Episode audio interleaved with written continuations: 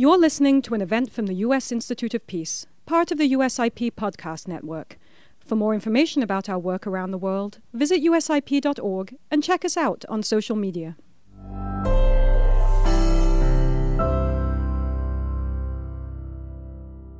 Good morning and welcome. My name is Joe Hewitt. I'm the Vice President for Policy, Learning, and Strategy here at USIP. Uh, thank you for joining us this morning for a conversation with Chris Blattman, the author of the recent book, Why We Fight The Roots of War and the Paths to Peace.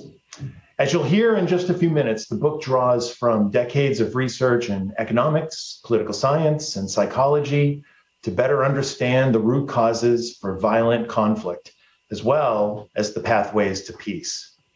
And here's one of the big things that the book imparts to the reader about violent conflict it's not the norm. It's not the norm. Hostile rivals far more often figure out ways to compromise. In the exceptional cases when rivalries turn violent, the cause can be traced to five factors that undermine the potential for rivals to de escalate and compromise. It's through the logic of those five destabilizing factors that we learn a lot about how to steer potentially violent conflicts toward peace. You're about to hear a lot more about this, and I'm betting you'll find the next hour to be really engaging. Chris Blattman is the Ramalee E. Pearson Professor of Global Conflict Studies at the University of Chicago in the Harris School of Public Policy and the Pearson Institute. He also co leads the university's Development Economics Center, as well as the Obama Foundation Scholars Program. He's an economist and a political scientist, and his global work on violence, crime, and poverty has been widely covered by several major media outlets, including the New York Times, Washington Post, Wall Street Journal, Financial Times, and many more. Why We Fight has already been recommended as a best book by the Financial Times, the LA Times, the Wall Street Journal, and Amazon. And I might add, USIP had the privilege of providing support to his dissertation research as a USIP Peace Scholar not too many years ago. To lead the conversation with Chris, I'm really delighted to introduce Raj Kumar. Raj is the founding president and editor in chief of Devex, the media platform for the development community. Devex was created in 2000 by Raj and his collaborators to connect and inform development professionals, professionals all over the world. Today, Devex serves a global audience of more than a million workers and development professionals.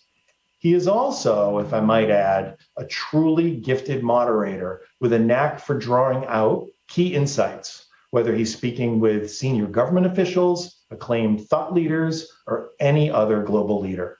Raj, thanks so much for taking time from your busy schedule to join us today. I'm going to hand things over to you now. Thank you. Thank you, Joe, and thanks to all of you who are joining us virtually from all over the world for what I'm sure is going to be a really interesting conversation. I'm here with Chris Blattman, who, if you're like me, uh, you may know him from Twitter, you may know him from his podcasts and from his media appearances. Uh, but it's our first time meeting in person, and I'm so excited to get a chance to have this discussion with you, Chris. Me too. Great to be with you. Congrats on this book, uh, Why We Fight. It's a it's a pretty bold and provocative title, and it's it's ambitious. I mean, you're setting out to essentially describe why, in the full history of human civilization, groups of people, gangs or countries, societies of different forms, engage in prolonged violent struggle. That is an ambitious goal. What made you want to set out to try to build an algorithm or a framework for understanding that question? Right. Well, thanks for being here. Um, it, it was born of frustration that nobody else was writing this book. This is a book that, I mean, a little bit is my own ideas and my own research and a lot of my own stories. Uh, but it's, I mean, this is, there's 50, 100 more years of like brilliant scholars, all these disciplines, all the lessons of practical peace builders.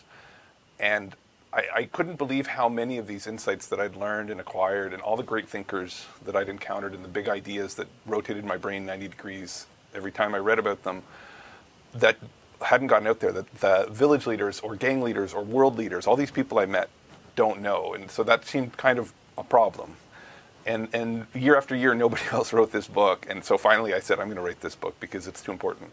I mean, it's ambitious because you are boiling down a lot of thought, and the book is filled with interesting stories and insights, but that you boil down to these logics as kind of a framework for understanding why people fight. Um, and not just you know any conflict, but specifically these prolonged violent struggles between groups. Right. What are the implications for understanding that? I mean, why does this matter to be able to have a framework versus to, I guess, the, the thinking that existed before this book came out and people had their own ideas for, Yeah. for why violence like this exists? So, I mean, it feels like there's a war for every reason, a reason for every war, and this is true.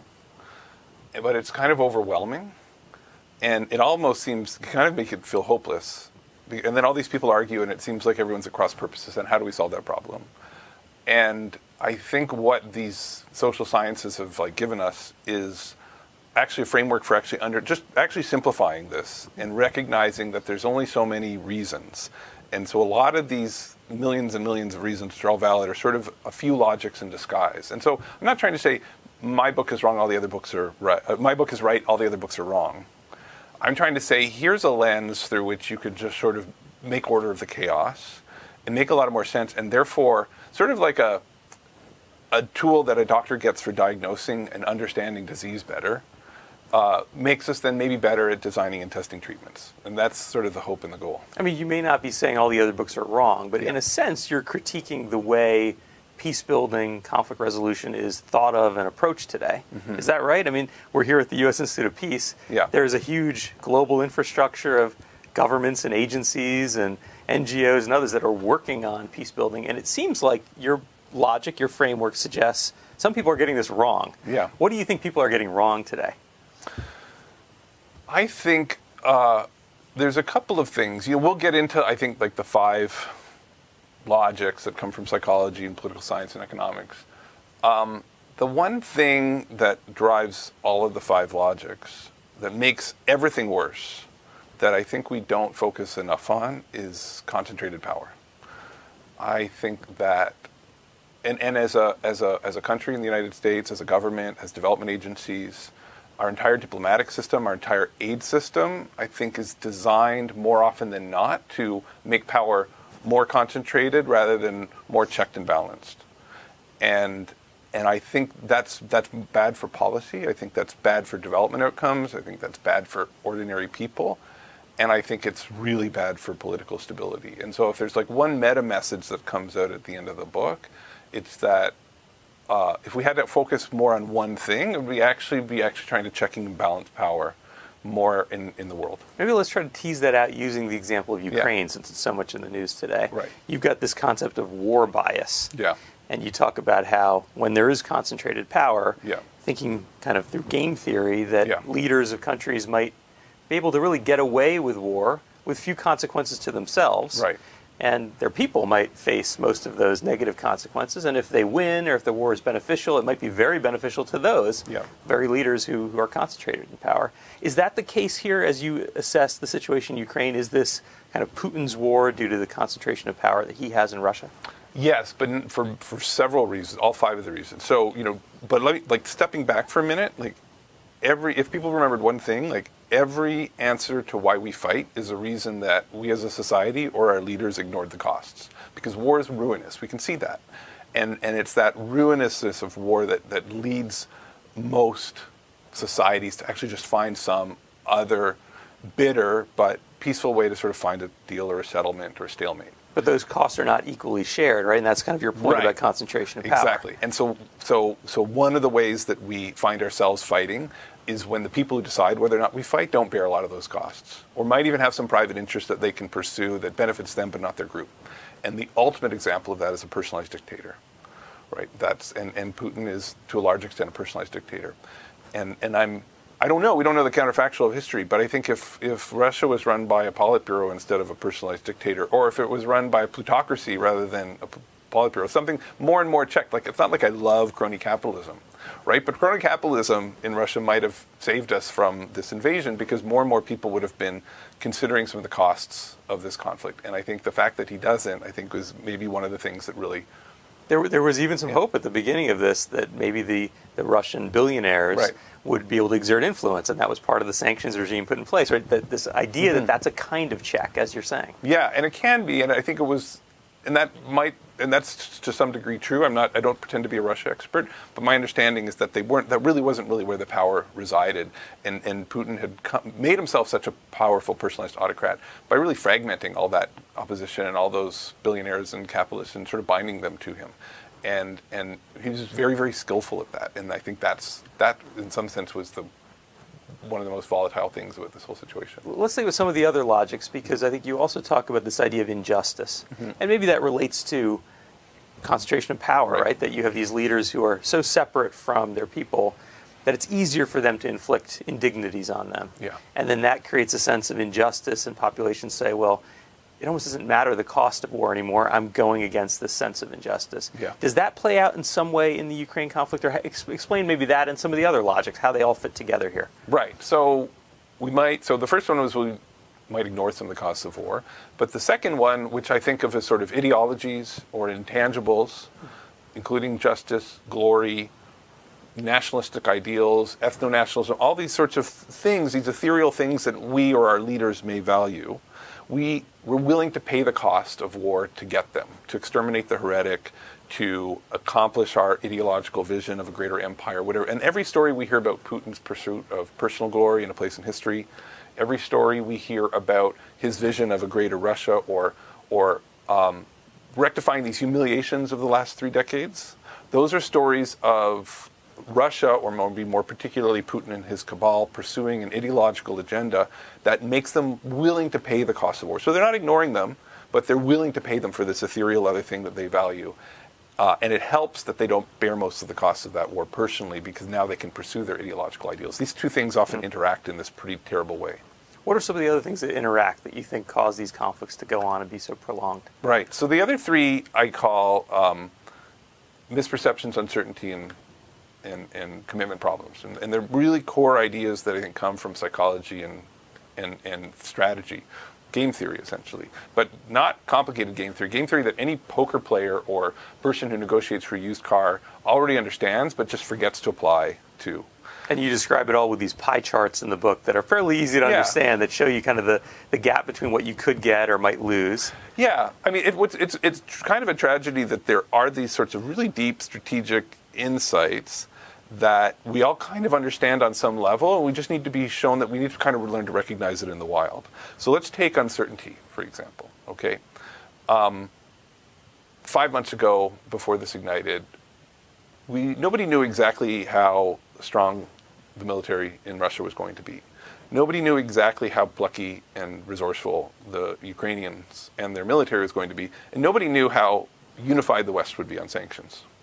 And all of the things that came to pass were within the realm of possibility. But I don't think anybody predicted that Russia would get a bad draw on all three of those things, least of all Vladimir Putin. And that fundamental uncertainty itself can sort of lead war to be a gamble in many cases, right? And we look back and we say, oh, that was a mistake, he miscalculated. Well, that's also true. We'll get to those misperceptions in a second. But let's not forget just how fundamentally uncertain these things are. And so that's just a fact that's hard to resolve and can lead to war. But it's worse than that. And this is where the strategy comes in. It's because, and this is where the poker playing comes in. Like, I don't know what cards you hold. And, and now you're saying, "Oh, I'm really resolved. Don't you don't invade us. Like we're going to be with sanctions and, and our military. We will resist." And I'm like, mm, maybe Do you're I bluffing. believe you or not? Yeah, right. because I know you have an incentive to fake it as well. And, and so just as in poker, your, your, your optimal strategy is never to fold all the time. And your optimal strategy is never to call all the time, right? It, it's a gamble. And so, so those invasions, those skirmishes, and all sorts of things are a product of uncertainty. And we shouldn't ignore that, right? Then there's the misperceptions, and all these stories you hear about Putin being insulated, isolated, and uh, overconfident, underestimating the cost. That's another way we ignore the costs of war, right? We just systematically underestimate that cost benefit calculus. That is also true, I think, in this situation. But some of that's just due to the general uncertainty. And what we, the mistake we often make is we like attribute a lot of the stuff to mistakes, and we forget sort of that really basic almost universal problem and conflict at every level of uncertainty. What about misperceptions and the commitment problem? Tell, take us through that quickly, and I want Yeah. to bring us to some other So context. I mean, misperceptions. I think comes really. I, I don't need to dwell on it because so many people recognize it instantly. It's this idea that, that Putin's insulated, isolated. Either institutionally he's getting bad information because of this is what dictatorships and really a lot of intelligence agencies do is they filter bad information up to the top, unfortunately. But psychologically, the idea that he like like many leaders is overconfident. And we know leaders can be we wouldn't have a mutual fund industry if we didn't have people overconfident in their ability to beat the market wrongly year after year right? So we know we know that uh, and it's, it works in politics too. The last the fifth one the fifth reason we can overlook the cost is this sort of it's like one of the more difficult subtle but important i think understandings in all of politics and all of human development because it's everywhere and it's called a commitment problem one of the worst names in political science and it's it's really there's an old iraqi adage that says uh, if you think your opponent's going to eat you for dinner you better eat them for lunch that captures a really core insight of the commitment problem. That if, if I think that you're going to have an advantage over me in future that you can exploit, and I'll be at a, and I'm at a temporary advantage now, I would rather not fight. I'd rather you commit not to use your advantage in the future. Right? We write a constitution, we write a treaty, we find an enforcer. We do this all the time. We solve commitment problems all the time. But sometimes, especially with big powers, or especially in the international scene where we have a degree of anarchy, they can't commit. And so I better eat you for lunch. And that explains, people use these commitment problem logics to explain many of the greatest wars in history, from the Peloponnesian War in ancient Greece to World War I to the US invasion of Iraq. Really fundamental. It's not, I'd say, the most important thing to understand the Ukraine conflict, but it is important to understand, I think, in the sense that arguably Russia was at its peak leverage vis a vis Ukraine and Europe five, six months ago, and it was going to be downhill from there in terms of the sense was they might join NATO, they might therefore be impossible to invade. Or even without the NATO invade. bit, which I think we talk about too much, not irrelevant. Mm-hmm. I just mean in the sense of Ukraine was headed in a more ideologically democratic direction mm-hmm.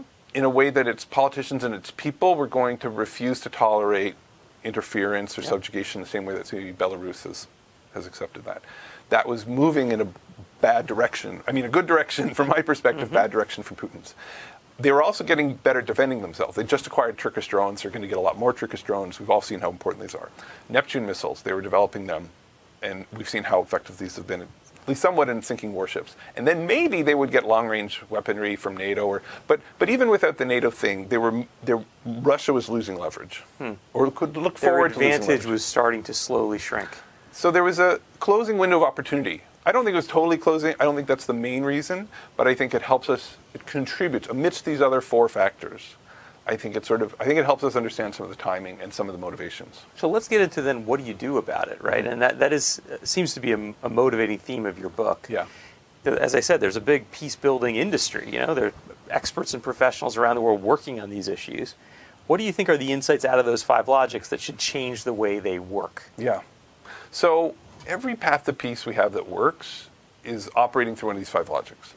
And and you're right that you said earlier we do a lot of stuff that doesn't work. But actually, you know, I'm kind of impressed. I look at a lot of the things that we do and I, I emerge a lot more confident. Everything from mediation, peacekeeping, sanctions, on and on and on. The tools that we have for international wars, civil wars, gang wars, village wars are they're not great. We can do a lot better. They actually often do pretty well, or they help a little bit. And they help, and when they do, they help because they're rolling back the five factors. And so it's like a lens to look through these things. Hmm. So, like, what does a mediator do?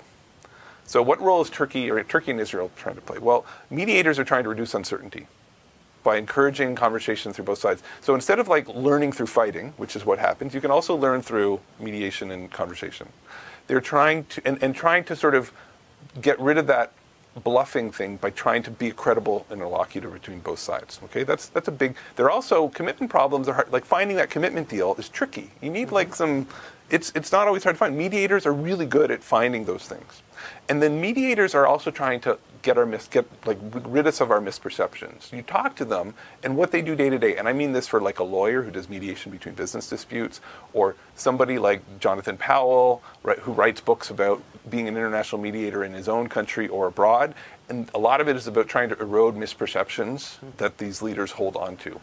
And, and so, and they're effective And we've evidence that they're effective because they're doing this. And so that's just one, one example. Let's think about you know what this means, and I, and I want to soon go to people who are following along and might want to add their own questions. So please go ahead and start and start doing that. But what does it mean in the current context? Right? You, Yeah. You're saying something which is a little bit counterintuitive, Right. Which is that actually the, the most common state of affairs is peace. Yeah. um, and that a lot of what we're doing to try to avoid conflict is working, or there, there's some seeds of success in that. Yeah.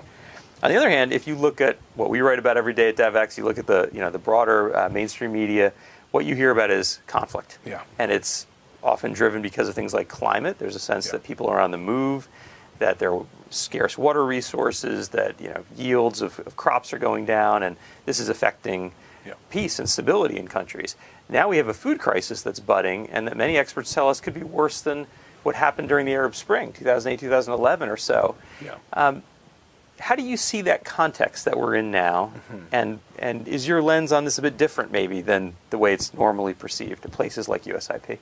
So I wanted to take these shocks, these terrible things that are happening, like the climate and food crises, seriously. At the same time, I want to put them in perspective. Let me start actually, let me get to that in a second. Let me start by about two weeks into the Russian invasion of Ukraine, I'm scrolling through my phone. It takes me about like 17 scrolls to get past the Ukraine news. Yep. Uh, and there's this little story about India. Yesterday, India launched a cruise missile accidentally at Pakistan, and peace ensued. Um, and as it has for decades. Now, if a war had broken out at that moment in India and Pakistan, we would all know what the articles would look like and how this war was inevitable and long brewing, what were the causes of this war. But actually, peace breaks out every day to some degree in, over Kashmir and some of these other issues. Uh, or at least it stays very contained. The, the violence is, is contained in low scale. So that's the norm. And it's also the norm in Russia in the sense that Russia has lots of neighbors that it's tried to subjugate successfully, actually, without violence. Or sorry, with lots of repression, but without a war. Right? So I'm, I'm not trying to say there's no repression and no threats. I'm trying to say there wasn't prolonged fighting between the two sides. And, and indeed, in Ukraine, they tried for 20 years, every other trick in the book, you know, propaganda, dark money, poisonings, mm-hmm. on and on and on, without, like, invasion was the last resort. Okay, so we need to keep this in perspective. So, like a doctor, let's focus on the terminally ill, but let's not forget that most people are healthy. And is it valid to think of violent struggle as that distinct from those other means of persuasion? Assassinations, repression.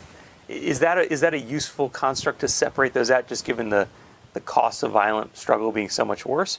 Or, in a sense, is it really all one continuum? Well, there's a continuum, of course, of violent. I mean, I, I- I, I do think there's a big, I think everyone would agree there's a categorical difference between this pitched battle that has killed more soldiers and more people and more civilians, even just on the Russian side, than their long war in Afghanistan, and what they were doing before, which was this quiet kind of evil meddling, which, frankly, all great powers do.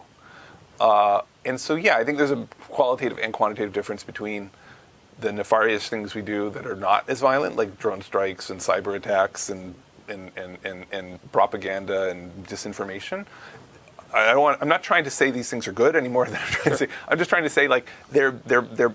I'd rather people use that than war, and of course there's other tools I'd rather them use than these nefarious ones.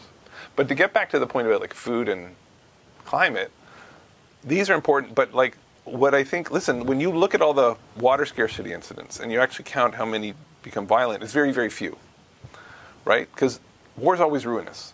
And so you always strive to avoid it. And so just because there's something to be conflicted over, just because the pie shrinks, doesn't, you know, fighting still destroys a share of the pie, so we try to avoid it, right? And, and the scarcer water is maybe the less you even want to fight over it because it's really detrimental.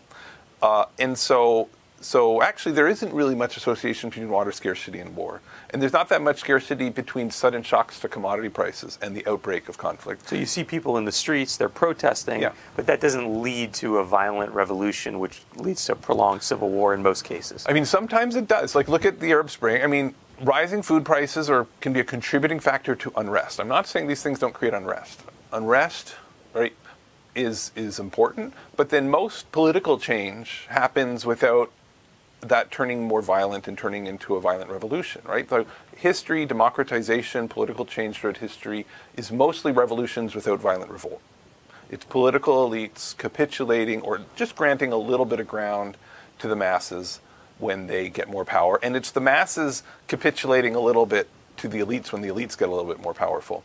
But then, of course, we do have Syria and we do have Libya. There have been some violent. So it's not to say that there's no risk. It's just to at least remember that most places that will have unrest won't actually, this won't turn into violence. The incentives are not for violence. We should be laser focused on trying to identify the circumstances that are going to actually lead that politics to turn into bloodshed, right? Bargaining by other means. Do you feel like we can do that? Do we today have the ability, you and your colleagues who look at these things, or people in U.S. government agencies, in the State Department or USAID, do they have the ability today to kind of bring your five logics, bring this algorithm to individual contexts and say, that's a place where a small spark, Yeah. maybe food prices, could actually lead to prolonged violent conflict? Absolutely not. I would sell a lot more books if I pretended we had that answer. Uh, I think we're rotten at prediction. I've actually tried my hand. A lot of big data, machine learning in countries with really rich data come up almost empty to some degree because I think what we're really good we're, we're really good at we can use these tools to identify the smaller set of places that are at high risk, that are fragile in the sense that each of these five factors have accumulated. That's what fragility is. Fragility means each of these five factors have sort of shrunk that the costs that our leaders are paying attention to to such a tiny sliver that just any perturbation can can set things off. And then we just don't know where because the, the, that gravitational pull is so strong in so many places. We know most of these places shocked are gonna are probably not going to go into turn into bloodshed. The but like going back to what we were saying, like what what accentuates commitment problems, uncertainty, misperceptions, ideological incentives, and and like these unchecked interests is centralized power, right? Because dictators can't make credible commitments. We're not sure what's going on in their mind. We're vulnerable to this misperceptions. We're vulnerable to their ideologies, and then they don't pay attention to most of the costs. So if I had to like pick one thing to focus on, I would say look at the places where power is more concentrated, and where did that where did it, like some of the worst stuff break out? Like Syria and Libya is not to me so surprising. There's a big theme, and we're about to get into the, some of the questions here, but there's a big theme in the global development sector about localization, Yeah. country ownership, and at least part of that is saying, hey, we should work more through governments. Yeah. Um, and of course, there are countries like Rwanda that are, you know, considered donor darlings, very Yes. successful states in terms of the way they coordinate development activities and have some good development results. Uh, but there's a lot of centralized power there. Yeah.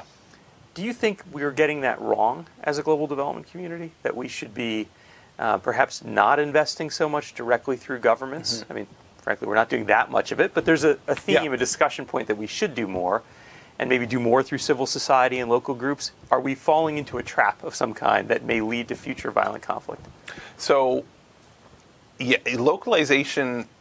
The answer to localization it depends. Are we contributing to the problem of concentration of power and few checks and balances in that society with this development assistance or di- diplomatic approach, or are we are we on the margin trying to make it a little bit better? And that's the best. And as an outsider, there's not much you can do, but but you have a choice. I can drop a truckloads of money in the finance ministry, who really probably is just listening to the president, or we can drop it out of helicopters through community-driven development programs, metaphorically, so to speak, right? GiveDirectly or these kinds of things? could be yeah. GiveDirectly, but could even be like a very common approach is, is just to sort of community development grants, like grants to villages, grants to mayors, like that's that's a choice we make, and one of those concentrates power and decision making, and one of them doesn't.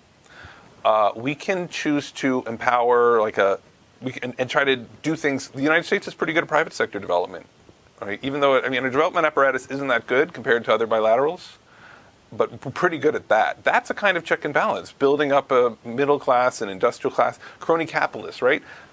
I would, lo- I would love for Paul Kagame to be constrained by more crony capitalists. That would help a little bit, um, even if it's not enough.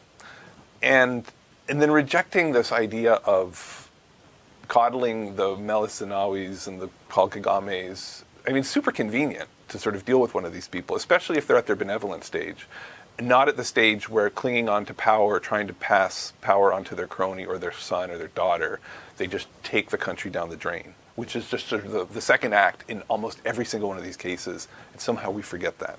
So we, we may see like great development gains that actually improve people's lives for a decade or two decades Yeah. or three, but we're doing that at the cost potentially Yeah. of some long-term violent struggle because we're empowering this centralization? I mean, you look at the data on the great growth successes of of the last you know century, and a lot of them happen under these personalized dictatorships, and a lot of the great growth failures happen under these personalized dictatorships, and then you really look at the data and you realize it's the same dictatorship. they take them up and they take them down, and Yeah. there's very few. And then we're like, oh, what about Lee Kuan Yew? Well, yes, we can cherry pick one or two instances where they actually checked and balanced themselves and their and their institutions. Uh, and didn't fall down that trap, but that almost never happens. The slow, steady progress in development and good policy is happening by these checked and balanced regimes. So we've got a number of questions that have come in, and I I wanted to start getting getting to some of these from the audience, and, and we can sort of tease out some of the insights from your book. You know, you talk a lot about being incremental. So the way the book ends is you talk about this idea of piecemeal engineers, uh, this idea you're going to you're going to you're going to build peace, but you're going to do it in a small state, small small way, step by step, and not try to come in with a big vision. Yeah. And you break that down into these basically ten commandments of peace building. Yeah. What do you think about this idea of being incremental, and what should policymakers expect from peace building, and in what time frame, given Yeah. your approach? You know, I imagine right now there are people on the Hill saying we've got to end the war in Ukraine today. Yeah. Um, but your approach seems smaller scale, more piecemeal, slower. How do these things fit together? Yeah. Well, let me say, I mean, like, how you end a book like this is like a, big problem. Most books fail at the end, and they fail in a couple ways, I think. Or one, so a good friend and a longtime mentor, early mentor of mine is Bill Easterly, who whose books end on sort of a "there's nothing you can do, you might as well just give up." right? I didn't want to write that book because Bill and I disagree there. Uh, in a good-natured way. One of my other early mentors is Jeff Sachs, and and, and and someone I also admire and I love their books is Steven Pinker. And these are books that that sort of end with grand optimism and grand plans, and I disagree with them as well. Uh, and I, I so I didn't want to end the book with like everything's going to get better and here's your 10-step plan to peace.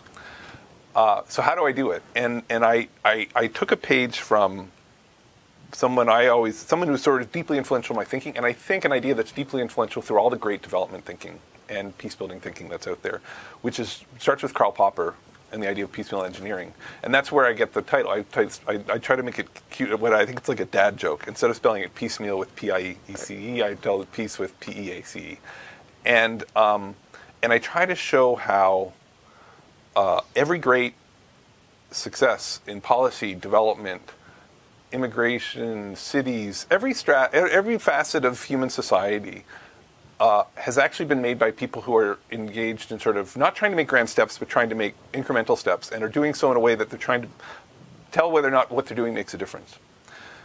And and it, it occurred to me that all of the thinkers from all these facets of life that were that, that, that had influenced me were saying the same thing, but we had to apply it to, to peace building, and and so uh, and so the you know sort of the last chapter of the book kind of charts out how that how that can work.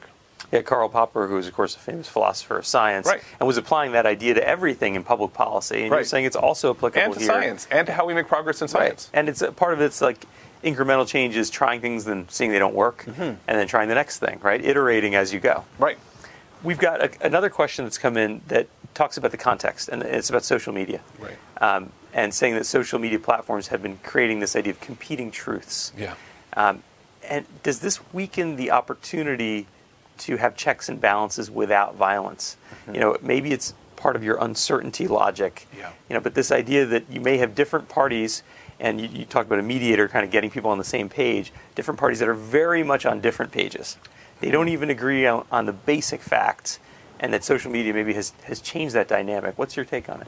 So I don't really see like a first order. I'm not sure this is going to ramp up or ramp down conflict in any way because I don't really see how it's changing any of these big five kinds of reasons. On the on the margin, though, I actually am a little bit optimistic in the sense that it's been an incredibly democratizing uh, thing in the sets the set of voices, expert voices, but also angry voices of non-experts have been sort of given a platform uh, to exchange a lot of different information and ideas. And I think I, I know a lot more about what's as a as an expert on conflict, but someone who doesn't know anything really about Russia and Ukraine. I think I'm more knowledgeable and I'm checked, and when I make mistakes, I'm corrected more quickly because of this platform we've created. This one would have happened 10 years ago. I would have dwelled in stewed in my ignorance of it a little bit longer than I have.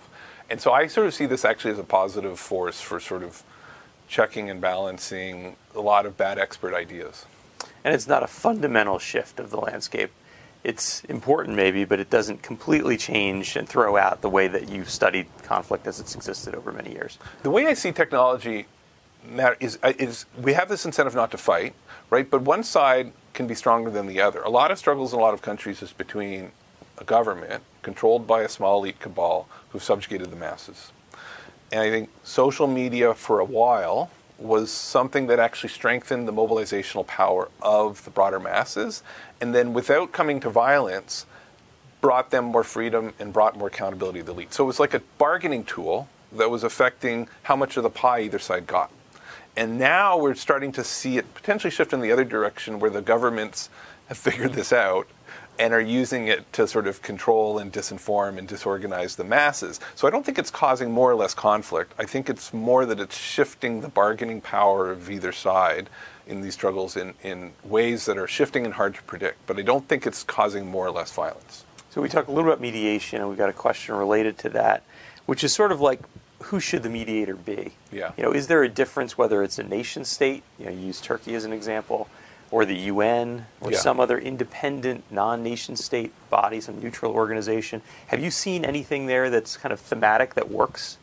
So, you know, my day job isn't talking to mediators at this high level and figuring out the Ukraine Russia conflict. My day job is working in civil wars, is working in interethnic conflicts between villages, is working in gang conflicts. And so the mediation I see is at that level. But what gave me insight into the higher level mediation was like running experiments, running tests of what do mediators do and why do they work. And that's where I, that's how I discovered at this more village, gang, civil war level that the role that mediators were playing in reducing uncertainty, reducing misperceptions, reducing commitment problems, and, and then finding quantitative evidence that they work at this scale. Um, I think we can extrapolate a lot from that. I think the the mediators who spend a lot of time thinking about the shape of the table, and, and there's a lot of nonsense. I think There is. I think the mediators who spend more time thinking about finding settlements and thinking about these problems, and a lot of them do, right? They don't write it the same way I wrote this in the book. I sort of translated into kind of like social science to some degree, but I think there's some who really get it. Uh, and I think the ones who are a little bit less focused on shapes of the table, a little bit more focused on, on actually how do we like create more reasonable bargainers and help people reach settlements, is is maybe like the first basic principle. I don't know if that answers their question. There's another interesting question that came in because you talk about the cost of war being so high, and that that's Yeah. why, for the most part, people choose peace.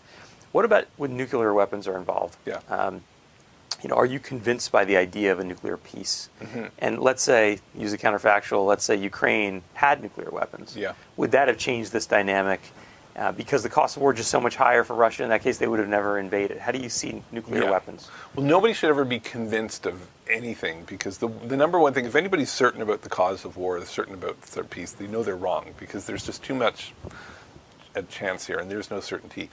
N- A nuclear, being mutually nuclear armed and this threat of mutual assured destruction is the ultimate deterrence strategy. It is because war is so costly that India and Pakistan didn't go to war over this cruise missile and we didn't, you know, in the United States ignite, have a direct conflict with the USSR for so many years, right? So it works almost all of the time. I think is is is maybe, but that's not maybe good enough because that that tiny little chance, and I think it is tiny, is just so disastrous that that um, that just having these weapons around and that capacity for mutual destruction is is maybe one of the most dangerous things on the planet. Right. So the costs are so high that it might reduce the incidence. Yeah. But if and when there is a nuclear Right.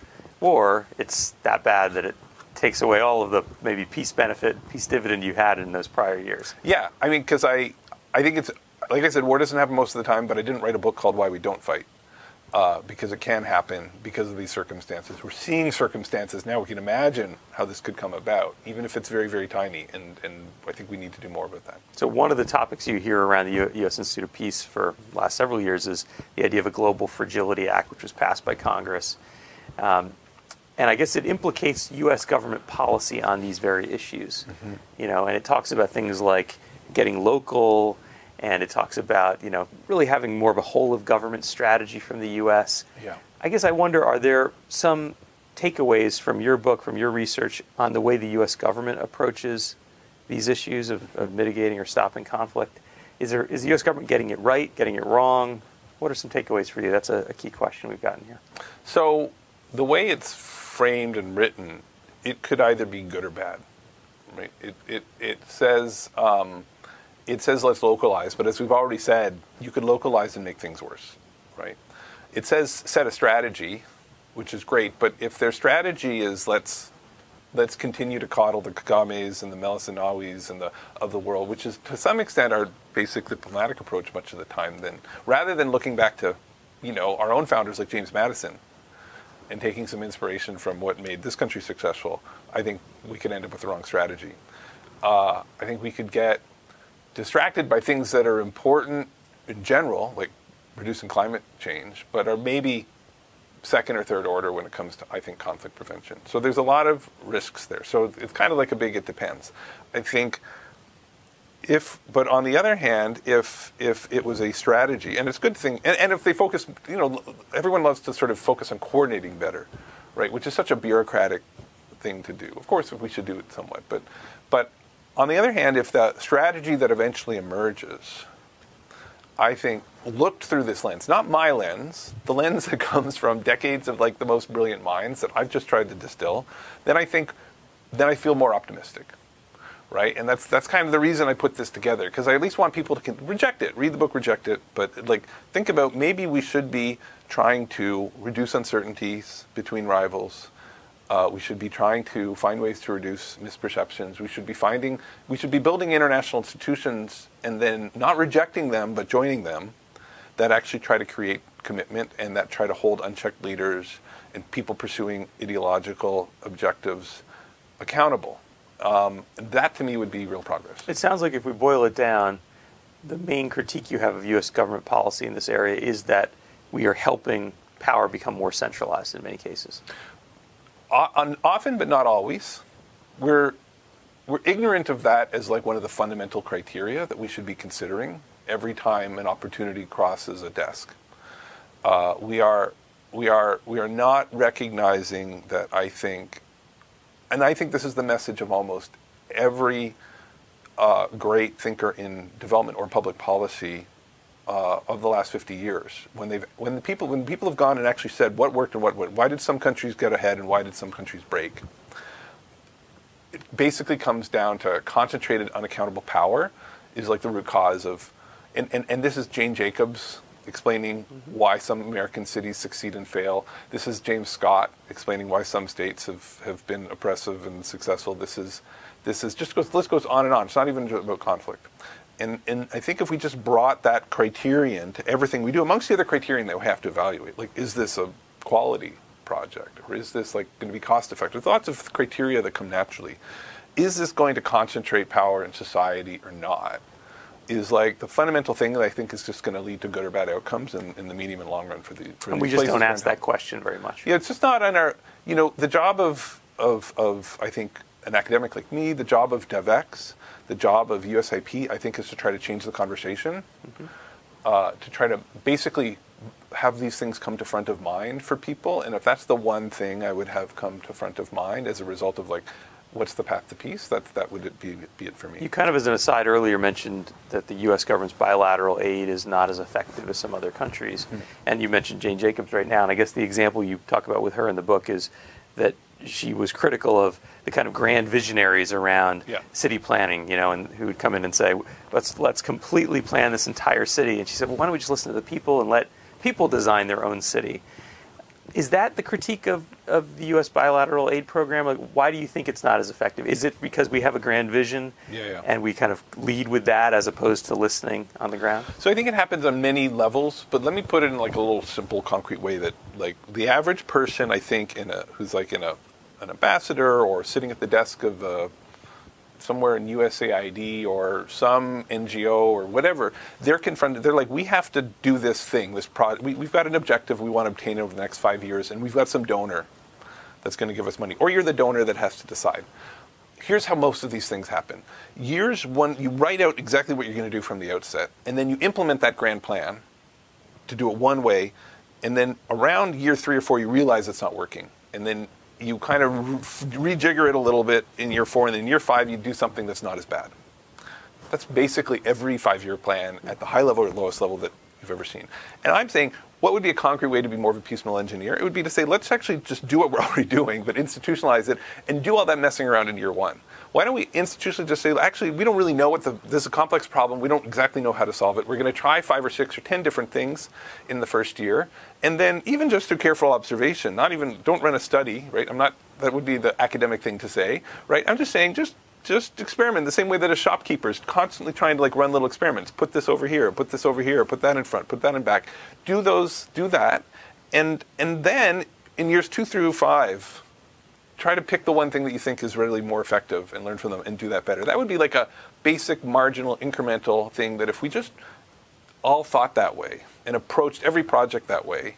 And some organizations are really good at this. There are examples that out there. They're doing this already, and they're the best organizations out there uh, I think everything would get a lot better. We got a couple of questions in that really directly address the point you're making right now, so maybe we can just dig a little deeper into it. You know, one of them is talking about how do we actually get the authority and the tools to experiment, mm-hmm. and another on a kind of the other side of the same coin is how can we build tolerance to risk when we're talking about the U.S. government, right? Yeah. And so, in a lot of ways, this project mentality this idea that you define the problem and then define the solution and then spend five years working that through, it's a government procurement problem, yeah. right? Do you see solutions to that problem here? And I think that's what these questioners are getting to. Yeah, so I've seen examples. You know, in the book, I talk about the crime lab in Chicago. I talk about the UN Peacebuilding Fund in Liberia. And, and in general, I talk about some great examples of people who figured this out and built like local authority. And that little corner of the organization and they've they've made it happen and been really successful and that can be contagious. I also talk, you know, in some ways you guys have the wrong member of my family in the room. My wife built this internal unit at the International Rescue Committee and went from one person to 70 and they're just constantly running these experiments. And I think the, the part of the answer is you get lucky with your leadership and they embrace it. It's not always going to happen. But I think part of it is like you're going to show success. Is at the end of the day, you're always engaged in an experiment. Most people are running a single experiment that's the five year long failed experiment. And so I'm just saying, I think you'll be uh, uh, uh, like a paragon of just sort of success on average because you'll consistently be the person in your organization that's delivering something more successful over that five year horizon, even if you have to suffer some of the failures. Um, and uh, and so I think I think that's that's not a easy thing to ask of people, but I but I think it's I think it's the good long-term strategy for. You mentioned your wife, and, and you do a lot of interesting personal stories in the book, including how you two met, which mm-hmm. is something maybe worth reading the book to find out more about. Uh, we got another question about how can industrialized and democratic states mm-hmm. support the people who are in semi-democratic and authoritarian societies and are trying to bargain against their local political elite um, you know, as you say, when you think about development agencies and NGOs, so often yeah. you're, you're interfacing with the local political elite, yeah. maybe making the problem worse of concentration of power. So, how do you actually get around that? So, first, I want to say, like, that's like the best question that we should all. I mean, I think that's as as a as wealthy and powerful individuals, which many of us are, really any American is vis-a-vis the rest of the world, as a wealthy and powerful state. Like, how do we strengthen? Uh, people against the elites is should just be the question on all their minds. I don't have the perfect answer. I don't even have a great answer because it's actually not my specialty. But I, I just want to start by saying we should just get up every morning asking that question, right? And but we can. I think it's surprising we can all do it in our jobs, in the aid sector, in the diplomacy sector, in this world, uh, even as a voter, right? I think we can all do a little bit on the margin. And so, what's an example? Like, where do I give my money? I give I, one of the places we donate every month is to GiveDirectly, right? GiveDirectly is just sort of sending cash to people who are using that to support small enterprise development, and that's something that on the margin is trying to is empowering individuals, and you know maybe that little business they start or whatever is gonna is it's just gonna actually just shift the economic bargaining power in that society towards other people, right? But as a as a as a on, a, on an just as you know, if I were in the World Bank, I would think a little bit more every day about how to build industrial capacity and shift some more industrial capacity towards sub-Saharan Africa, for example, which actually a lot of people do get up in the morning and think about. So they, they might not realize that by changing the, the ability to exercise voice, organizations like the Carter Center, and trying to improve how political parties function, election monitoring, cash transfers, industrial development. There are all of these little things we do and can do that are part of our toolkit that I think we could emphasize more. And that would be a better bet than, than some of the stuff that centralizes power. You have a mention in your book that kind of gets to this, and I wanted to probe it a little bit with you. And that's you talk about how there's this effective altruism movement. Right. There are these things we know work. GiveDirectly would fit on that list. You know, think of GiveWell, and there Yeah. there are nine or ten recommended charities. Um, and you say, you know, definitely give money there, but save some money for the wicked problems that, Mm-hmm. Right. that are harder to solve. And I guess I, I wonder why. Yeah. You know, wh- what is your rationale there for the many effective altruists and, and new billionaire philanthropists and others who are enamored by the idea that well, why wouldn't we just invest in the things that we work, that we know work, especially when you're telling us, hey, these peace problems they're really hard to solve. Yeah. We're not sure what to do. We have to experiment. We have to try and, and then fail and then try again. Why not just put all of our resources into vitamin A pills? Yeah. So we live in a world where there's a few simple problems that still exist with a few simple solutions that are just under resourced. Uh, and the effective altruism movement is and, and, and, and the and the sort of randomized trial movement that I've been a part of has has has helped identify and fund. And, and I've worked on some of these things. You know, some of my work on cognitive behavioral therapy and violence is, I think, a little bit in this category. And so, of course, I, I do this every day, and I give to those things. So let's do it. Um, but we the the consequences of not dealing with political instability and the consequences of not dealing with unequal power in societies and strengthening the bargaining, checking and balancing elite and personalized rule, those consequences are so dire that if we ignore them or get them wrong, like everything else could just fall apart. For there's no there's no development, there's no advance, there's no health without basic security and stability. It's the cornerstone. So we have to figure out that complex problem, and so we have to and we have to be piecemeal tinkerers to get there. And then hopefully by spending a little bit more time on that, we'll find a few simple things that like work in that space. That's great. Most of the time they, we won't, but but let's not ignore it because the the whatever the economist in me would say the negative externalities are so dire, but we all understand it as just saying like things would go completely south if we don't actually get better at this. Right. Whatever good development work was done in Ukraine, you can see how quickly it's been set back by Yeah. a short, violent conflict, even if this ends soon. Hopefully, it does. We got another question about China Mm-hmm. and their role. I mean, there are many fragile states, as the questioner mentions, where China is actively involved. They have a strong development strategy. They're partnering with government. Yeah. Does this change the dynamic in some way? Um, does it make the, does that context perhaps elevate the possibility of civil war in some of these fragile places? The Chinese, oh, China's say involvement in in other countries. Um, you know, another area where I don't want to pretend I have expertise. Uh, I think that every time we think about could we do X or is is this country doing X, I think we have to distinguish between are they strengthening the bargaining power of one side versus the other, or are they doing things to make the bargains fall apart and turn into violence? And I put a lot of Chinese actions, more so than the United States, in terms of strengthening the level of elite control over societies, the kinds of technologies they're, they, they've produced and exported for for for uh, uh, for monitoring and controlling conversations, as the United States has as well. Uh, so so that's I think changing, and and so the sense in which it's indirectly think making peace less likely is I think it's concentrating power. China itself, though, is a good example of an autocracy that is very checked and balanced in many ways, more certainly more so than Russia. And and even if President Xi Jinping seems to want to move that in the other direction and more personalized rule on the margin, maybe a lot, uh, um, I, I'm, I'm, i think it's it's actually a good example of why not all autocracies are doomed to to go to war. I think I think there are highly institutionalized, checked and balanced systems that are not democratic, and we have to pay attention pay attention to that and, and draw some hope from that.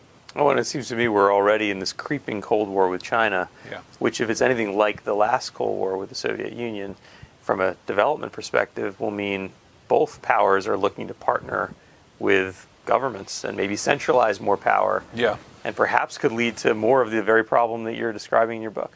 Yeah, what would be fearsome, what happened in the last Cold War, and I hope doesn't happen in this one, would be proxy wars which is the ultimate example that what's that we talked about the five reasons for conflict the mm-hmm. first one was these unchecked interests the fact that we go to war when our leaders don't bear the costs the ultimate example of being able to decide to go to war without bearing the costs is basically funding a rebel movement or a oppressive regime in another country to fund to fight a war uh, because we don't bear any of the costs. I mean, we have to cost of giving them weapons. That's minuscule in our budget, and and it's that uh, unaccountability for the damage that that decision causes that leads to these proxy wars. And so that, that would worry me going ahead if, if this really did enter a Cold War. We're just in the last few minutes, and we had a, a kind of final thoughts question from our audience as well about what do you hope policymakers and peace builders will take away after reading your book? Mm-hmm. What are some of the implications you want them to go and kind of do differently in their day to day work after they read this? So, I mean, one is just to always start with this premise of that we have to pay attention to the costs of war. So if I were thinking about what's going to happen in the next months and years with Ukraine, Russia, and I wanted to think about that, I would be laser focused because even once war is broken out, the fact that war is so ruinously costly for both sides is a gravitational pull towards peace. It's also a tool, right? The more that Ukraine's allies, or for that matter, Russia's allies, can make that war costly in a resolute, clear way, in some sense, paradox by, by funding and guaranteeing, paradoxically, through this logic of deterrence, which isn't perfect, can actually maybe shorten this war by changing the incentives for this war of attrition to say wear Ukraine down. Not without risk, but uh, but again, only by focusing on the costs of war, by, by thinking about sanctions as we have. I think this is why we've been so reliant on sanctions. We're trying to make this decision more costly.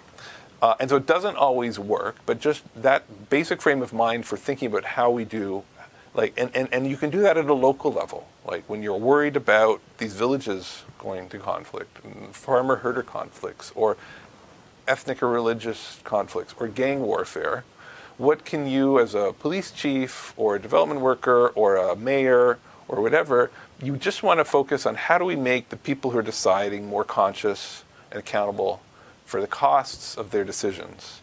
And that's just this basic starting point for every intervention for every analysis uh, that i think if we use is just going to lead us to much better outcomes yeah, that idea of accountability is so key mm. in everything that we do in development and humanitarian work, and it's so great that you brought that and underlined it here in this book. Congratulations on the book. Thank you. It's fantastic. It's engaging. It's interesting. It brings new insights, but it, but filled with stories that, that help to illuminate them. Uh, and I'm sure people are going to enjoy. And I love the fact that in the book you describe yourself as an international do-gooder and meddler. Um, and maybe that's a little bit of what we need more of, you know, of people with the right intentions and with the right frameworks meddling in a good way. Right. And of being conscious that it's not really clear how legitimate we are as meddlers and just constantly sort of being on guard, I think, for our own. Uh, well, that, that word is so purposes. helpful in that yeah, way, right? Exactly. Uh, it, it, really does require some self reflection to call yourself that. So I appreciated reading it. I appreciate the book very much. I want to thank you. It's been a real treat to get to talk to you, Chris Blattman. Thanks to the U.S. Institute of Peace. Thanks to Joe Hewitt. And uh, thanks to all of you who've been a part of this conversation today. Thank you. Thank you for listening to this event. If you'd like to listen to more events or explore our other podcasts, visit usip.org forward slash podcasts.